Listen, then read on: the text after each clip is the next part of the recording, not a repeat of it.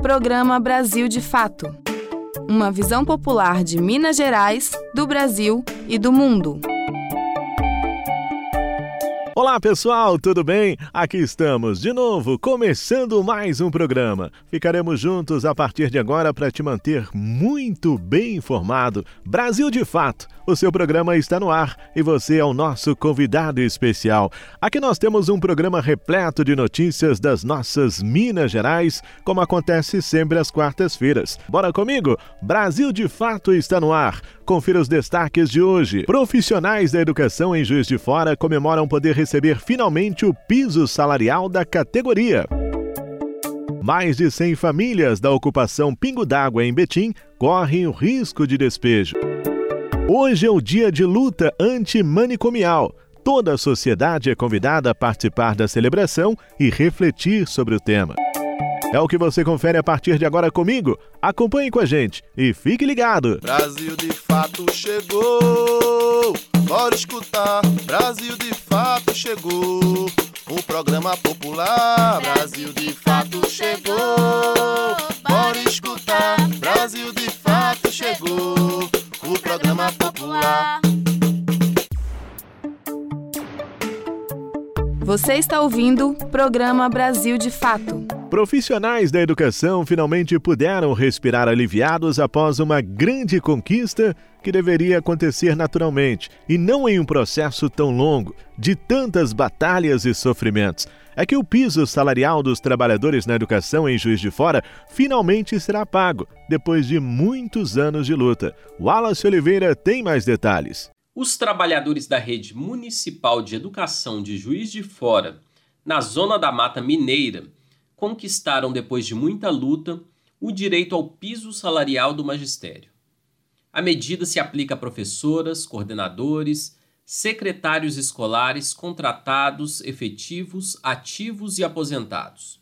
Ao longo do ano, vão ser aplicados reajustes escalonados até atingir o piso salarial nacional, atualmente fixado em R$ 3.845,63.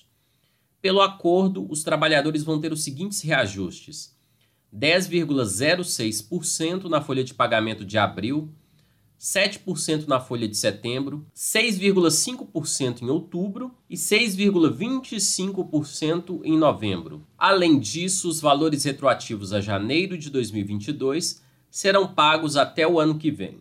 A prefeita de Juiz de Fora, Margarida Salomão, do PT, deu a seguinte declaração em encontro com o Simpro JF, o Sindicato dos Professores de Juiz de Fora, no dia 28 de abril. Abre aspas, uma grande vitória da educação e da cidade. Para se ter um salto na educação, é necessária uma remuneração adequada. Fecha aspas. O acordo histórico entre a prefeitura e os trabalhadores foi antecedido por uma medida que revogou no dia 15 de outubro de 2021 o artigo 9 da Lei Municipal 13.012 de 2014. Esse artigo permitia dar reajustes distintos aos diferentes cargos. A prefeitura dava o índice do MEC para quem estava no início da carreira e para o restante da categoria, só a inflação medida pelo índice de preços ao consumidor amplo. Para Roberto Calan, diretor financeiro do Simpro JF, a luta não acabou. Não, não, nós temos discussões, por exemplo, de se garantir o, o, piso integral para o magistério, independente da jornada, porque se você pegar para a lei 11.738, ela diz com muita clareza que o piso é para o profissional de formação de magistério de ensino médio, com jornadas de até 40 horas. Ou seja, independente da jornada que está estabelecida no município, deve-se garantir para o piso inicial do quadro de carreira a integralidade do valor. E a segunda coisa é que a lei diz que deve-se respeitar os quadros de carreira estabelecidos. Então, o índice ele não é para ser dado só para o piso, para o piso inicial, respeitando todos os intertícios e adicionais que a carreira estabelece. De Belo Horizonte, da Rádio Brasil de Fato, o Wallace Oliveira. Não é fácil a vida do trabalhador, não é? Que se dedica, estuda, investe na carreira e depois percebe que, mesmo tendo escolhido fazer aquilo que se gosta e tem vocação, entre as tantas dificuldades encontradas no exercício da profissão, está de ter que lutar para ter reconhecidos os seus direitos, como é o caso dos profissionais da enfermagem.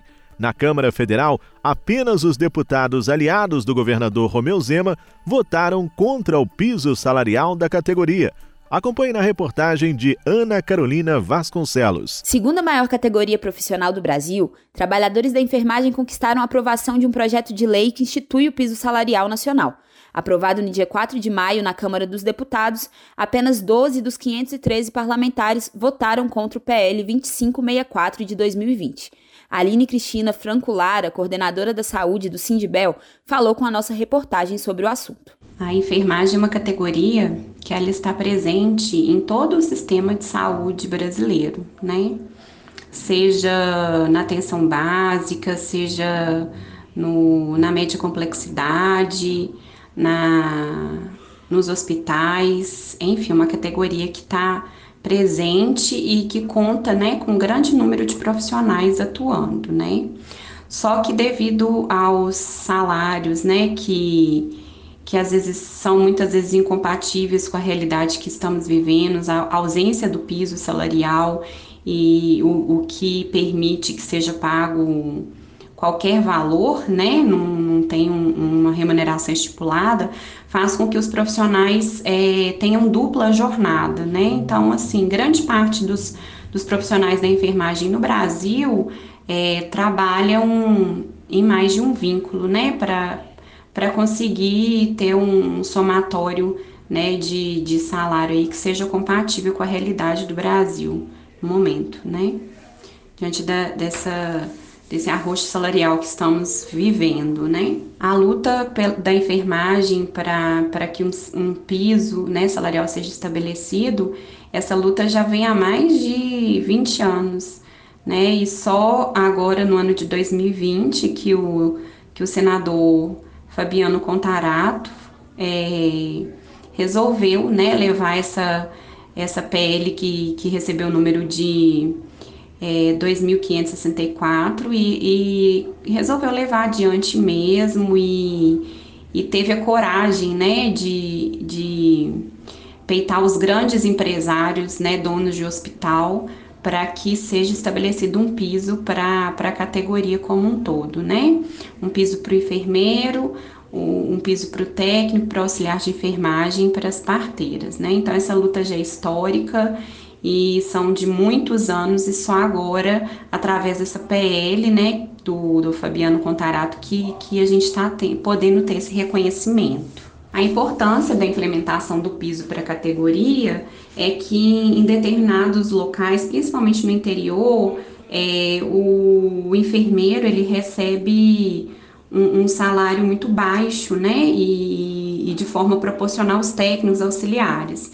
Então, agora com o piso, pelo menos existe. É, é, o, começa né, a carreira com valor justo, um valor que é compatível com a realidade mesmo econômica do país, né? Então, é, por muitas vezes a enfermagem ela, ela é, é feita mesmo como é, mão de obra é vista como mão de obra barata porque paga-se qualquer valor para a enfermagem, né? E agora, perante a aprovação dessa PL estabelecendo um piso, pelo menos começa-se a ter um valor né, é, um reconhecimento dessa categoria no que tange a questão pecuniária, né? Aprovado na Câmara, o PL aguarda a sanção de Jair Bolsonaro. Porém, com a justificativa de falta de recursos financeiros, a categoria já se prepara para a possibilidade de o presidente vetar a proposta, se mobilizando e pressionando o governo federal. Durante a votação do projeto, Ricardo Barros, líder de governo na casa, orientou o voto contrário à proposta. Além disso, Eduardo Bolsonaro foi um dos parlamentares que votou contra o projeto. Entre os 12 deputados contrários ao piso salarial da enfermagem, dois são mineiros e filiados ao Novo, partido do governador do estado, Romeu Zema. São eles Lucas Gonzalez e Tiago Mitral. Aliado político de Bolsonaro, Zema afirmou em 2020 que Minas Gerais já pagava um salário acima do piso salarial. Na época, no auge da pandemia da Covid-19 e sem legislação salarial definida, o Conselho Regional de Enfermagem de Minas Gerais afirmou que o governo estadual, abre aspas, não leva a enfermagem a sério, fecha aspas. Apesar da ampla maioria dos votos, não há previsão da medida ser sancionada e passar a valer.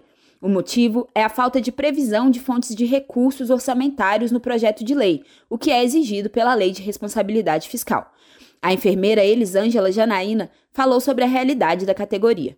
É, qual a realidade é que não existe piso salarial nacional, então cada estado, cada município faz o seu salário e não tem nem, além do piso nacional que não existe, não existe o piso em cima de uma carga horária. Então tem enfermeira que trabalha 20 horas semanais, tem enfermeira que trabalha 30 horas semanais e tem enfermeira que trabalha 44 horas semanais. Então, com esse projeto do que vai ser foi votado, passa-se ter um piso em cima de uma carga horária de 30 horas semanais. Os parlamentares se articulam para aprovar no Senado a proposta de emenda à Constituição 11 de 2022, apresentada pela senadora Elisiane Gama, do Cidadania de Maranhão com o objetivo de trazer segurança jurídica ao piso da categoria. Caso a PEC seja aprovada no Senado, poderá ser elaborado um projeto de lei complementar que indique as fontes de financiamento para o pagamento do piso. De Belo Horizonte, da Rádio Brasil de Fato, Ana Carolina Vasconcelos.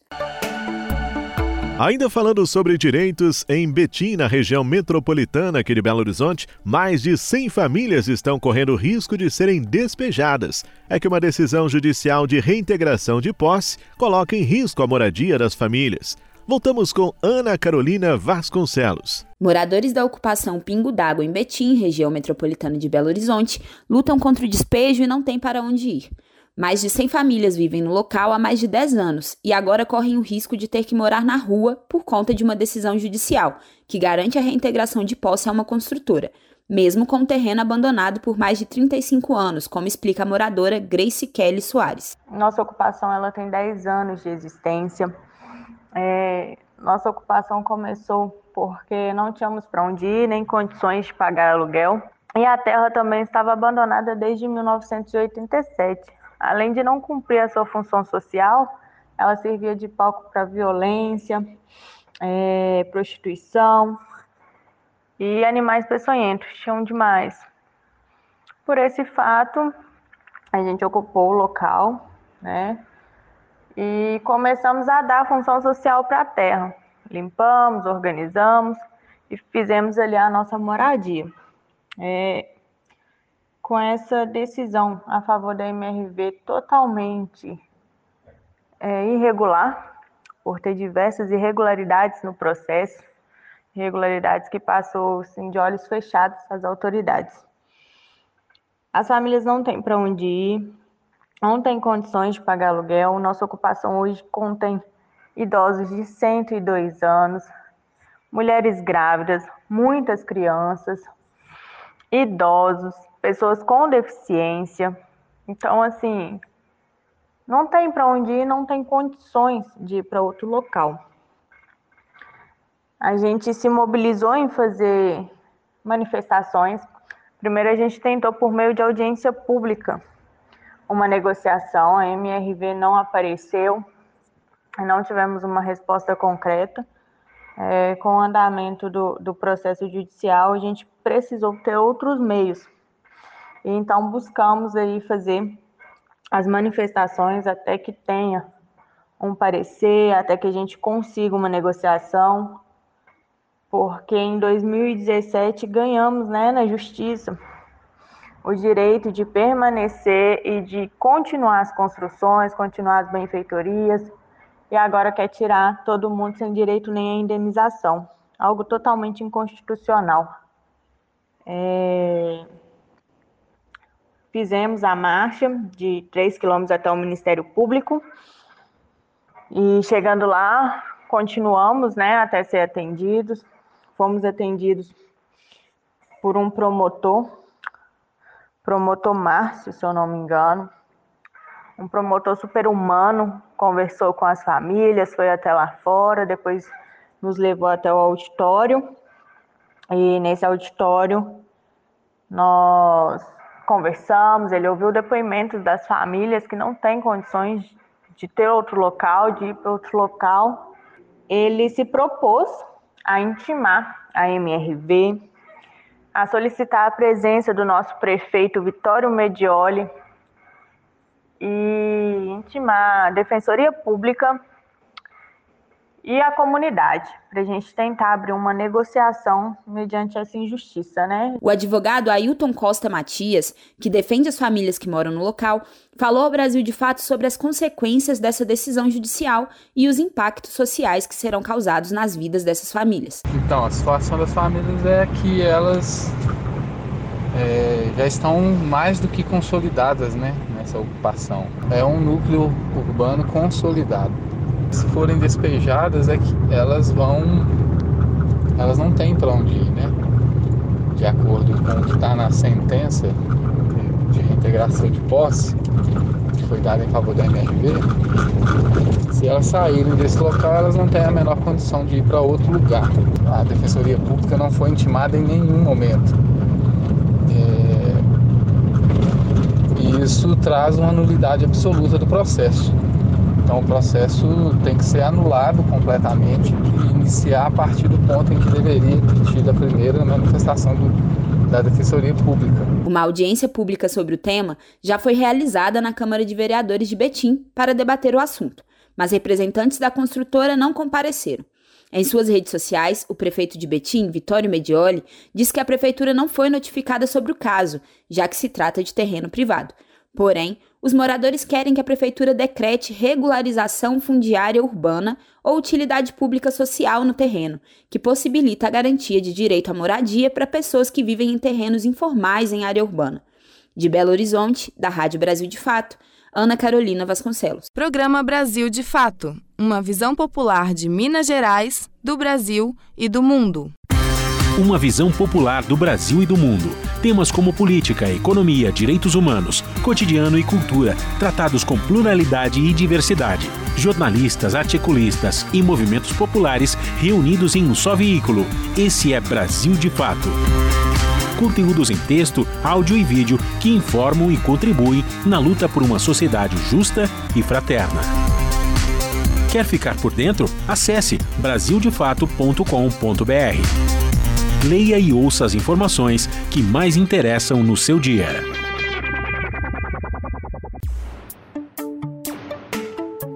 Você está ouvindo o programa Brasil de Fato. Uma visão popular de Minas Gerais, do Brasil e do mundo. E hoje é dia de celebrar a luta antimanicomial. O ato acontece com cortejo no centro de Belo Horizonte. O objetivo principal da manifestação é demonstrar o descontentamento com o descaso do governo estadual com a saúde mental. Detalhes com Amélia Gomes. Voltei Pra balançar a avenida, tô na rua. Vem se juntar ao nosso bonde da loucura. Para bailar a liberdade. Não vai voltar atrás a sociedade. Abrir os manicômios nunca mais. Cuidado se faz é com afeto e poesia. Com samba, com funk, com folia. Com o tema Desmascarando a Hipocrisia, Loucura é Verso e Liberdade, poesia, usuários, trabalhadores e militantes da saúde mental em BH saem às ruas no próximo dia 18 para celebrar o Dia Nacional da Luta Antimanicomial.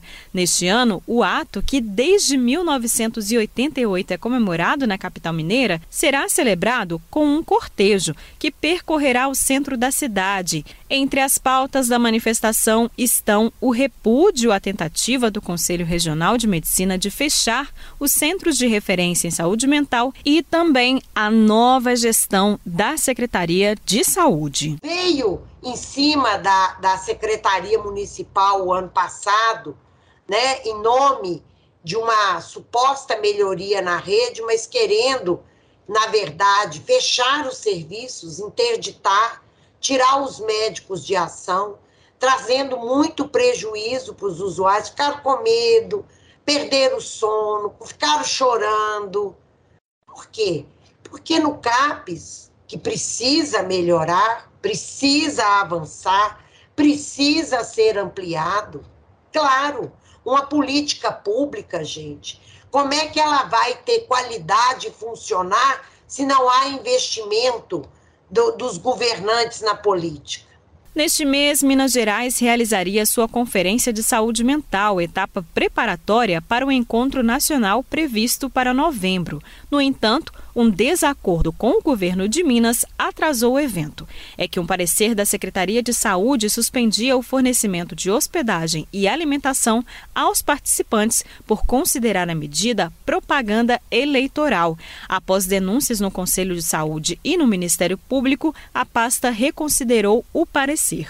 Com o adiamento, a etapa estadual da conferência está prevista para junho. Desde que esse governo assumiu, né, a gente entende que é, o não reconhecimento né, do controle social, do Conselho é, de Saúde, dos Conselhos de Saúde, do Conselho Estadual Especial, né, e das políticas públicas. A gente vem lutando aí também em relação às OS, né, existe é, uma tendência muito forte do governo em transformar os serviços públicos em organizações sociais, né, nós tivemos aí uma luta também com os hospitais da FEMIG, é, né, nessa, nessa tentativa aí de transformar esses hospitais em, em iniciativa privada, né, através de uma organização social. Então é, é, isso, assim, a gente vem tentando de todas as formas defender o SUS. De Belo Horizonte, da Rádio Brasil de Fato, Amélia Gomes. Cai, cai, cai,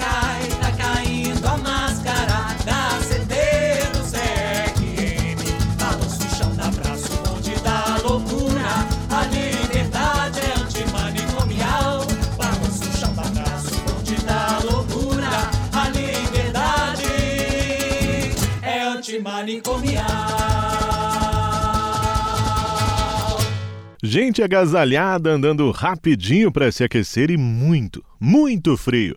Esse foi o cenário que se viu na manhã de hoje em Belo Horizonte. É que as temperaturas despencaram e a tendência é que nos próximos dias, de acordo com a previsão do tempo, o casaco vai estar em evidência em todos os lugares. Lucas Weber. Mais de 100 municípios de Santa Catarina e do Rio Grande do Sul estão sob alerta para a ocorrência de ventos fortes até esta quarta-feira com possibilidade de rajadas superiores a 100 km por hora, o fenômeno ocasionado pela tempestade subtropical Yaquecan, o som do céu em Tupi-Guarani. No estado catarinense, o impacto pode chegar a Grande Florianópolis e as regiões Sul, Norte e o Vale do Itajaí. Já no território rio-grandense, devem ser atingidos o Sudeste e o Nordeste do estado. Segundo classificação de ciclones realizada pela Marinha do Brasil, ventos acima de 118 km por hora podem ser responsáveis pela formação de furacões. Juntos com o IMET, o Instituto Nacional de Meteorologia, e o INPE, o Instituto de Pesquisas Espaciais, a Força Militar monitora o avanço do fenômeno. Quem explica é o diretor do IMET, Miguel Ivan. A gente está trabalhando 24 horas por dia. A gente tem uma rede de supercomputadores integradas com o INPE que calcula essa medição. Então, o apoio do INPE, da Marinha e do IMET para descrever a cada 12 horas a gente vai emitir um boletim o risco desse é, do ciclone. A população pode buscar orientações por meio dos canais de atendimento da Defesa Civil. Emergências devem ser informadas ao número 199 ou ao telefone dos bombeiros, que é 193. As redes sociais do IMET e da Defesa Civil também publicam os alertas emitidos. É possível ainda fazer um cadastro para receber via SMS atualizações sobre os riscos. Para isso, basta informar o número de telefone celular e o CEP da região de interesse por mensagem de texto para o número 40199. O IMET informou ainda que a região centro-sul do Brasil vai continuar registrando queda considerável nas temperaturas nos próximos dias. O frio será mais intenso nessa área, mas pode também chegar nos estados do norte do país. Nessa quarta-feira, há possibilidade de geadas leves e moderadas no Paraná, no Mato Grosso do Sul, Minas Gerais e em São Paulo. Também podem nevar nas regiões gaúchas dos Campos de Cima, da Serra e de Aparados da Serra, no centro catarinense e no Planalto Sul paranaense. De São Paulo, da Rádio Brasil de Fato, com reportagem de Nara Lacerda, locução Lucas Weber. Você perdeu o horário do nosso jornal e não conseguiu ouvir no rádio? Não tem problema, é só baixar um aplicativo de podcast no seu celular, como o Spotify ou o Anchor, e ouvir o nosso programa a qualquer momento. Em qualquer agregador ou plataforma de podcast, basta digitar Programa Brasil de Fato MG. Ouça, se inscreva e compartilhe.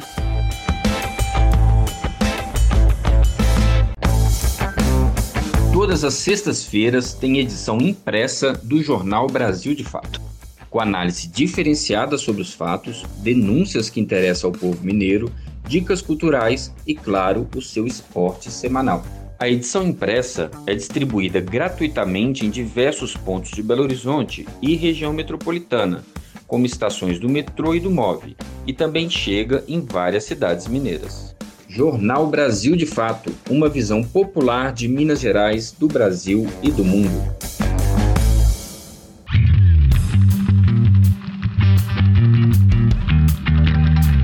Resenha Esportiva. Brasileiros estiveram em campo ontem pela Copa Sul-Americana e Libertadores da América. Confira os resultados. Olha, pela Copa Sul-Americana, Atlético Goianiense venceu por 1 a 0 o Antofagasta. O Ceará 6 a 0 em cima do General Cabaleiro. Internacional também venceu o Independiente de Medellín por 2 a 0. Já pela Libertadores da América, o Bragantino perdeu para o Estudiantes 1 a 0. Boca Juniors empatou com o Corinthians em 1 a 1 e o Flamengo venceu a Universidade Católica por 3 a 0. Mais notícias do mundo da bola, você já sabe, né? É com ele, Fabrício Farias. Giro Esportivo. As principais notícias do mundo da bola com Fabrício Farias. Salve, salve, meu caro ouvinte, minha caro ouvinte do nosso Giro Esportivo. Quarta-feira de Copa Libertadores da América e também de Sul-Americana. Quinta rodada da fase de grupos, é isso aí, momentos decisivos, momentos de definição nas duas competições e, claro, com equipes brasileiras em campo. Pelo grupo A, 7 horas da noite, o Palmeiras recebe os equatorianos do Emelec. O Palmeiras, que vem aí com uma grande campanha no torneio até o momento, busca aí se manter nessa primeira colocação geral para que possa aí ter todas as vantagens de decidir em casa nas próximas fases. Pelo mesmo grupo, às 9 horas da noite, o Deportivo Táchira recebe o Independente Petroleiro. Já pelo grupo B, teremos o Atlético Paranaense recebendo o Libertar do Paraguai às 7 horas da noite. O Paranaense que precisa aí ganhar a partida caso queira ter uma vaguinha na Copa Sul-Americana. E às 21 horas, o Tolima vai receber o América. Isso mesmo, lá na Colômbia, o Coelhão vai em busca aí de uma vitória para tentar se aproximar também desse objetivo de jogar a Copa Sul-Americana. Já às 23 horas, pelo grupo F, o Fortaleza vai visitar os peruanos do Alianza Lima, o Fortaleza que precisa ganhar se quiser se manter na disputa por uma vaga na próxima fase da Copa Libertadores da América. Já pela Sul-Americana, o grande destaque fica aí para a partida entre Santos e La Calera, valendo aí uma possível liderança para o Santos no seu grupo lá na Copa Sul-Americana. Santos que vem em segundo lugar, justamente atrás do União La Calera do Chile, com oito pontos a equipe chilena e com sete a equipe do Santos, um confronto que realmente pode definir aí os rumos lá na competição sul-americana. Eu vou ficando por aqui, deixando claro os votos de uma noite de muitas emoções no futebol para você torcedor e para você torcedora. De Belo Horizonte para a Rádio Brasil de Fato, Fabrício Farias. E chegamos ao final do nosso encontro. Apresentação, roteiro e trabalhos técnicos Tarcísio Duarte, coordenação Amélia Gomes, produção equipe de jornalismo do Brasil de Fato. Olha, se cuidem, se proteja do frio. Saúde é o nosso maior patrimônio e a pandemia ainda não acabou, não é? Não descarte a máscara. Cuide dos próximos e dos distantes, pratique empatia e seja muito feliz. Saúde e paz, hoje, amanhã e sempre. Grande abraço, tudo de bom e até a próxima. Você ouviu o programa Brasil de Fato Minas Gerais. Siga sintonizado com a gente, basta digitar Brasil de Fato MG em qualquer plataforma de podcast. Acompanhe mais notícias no site brasildefatomg.com.br.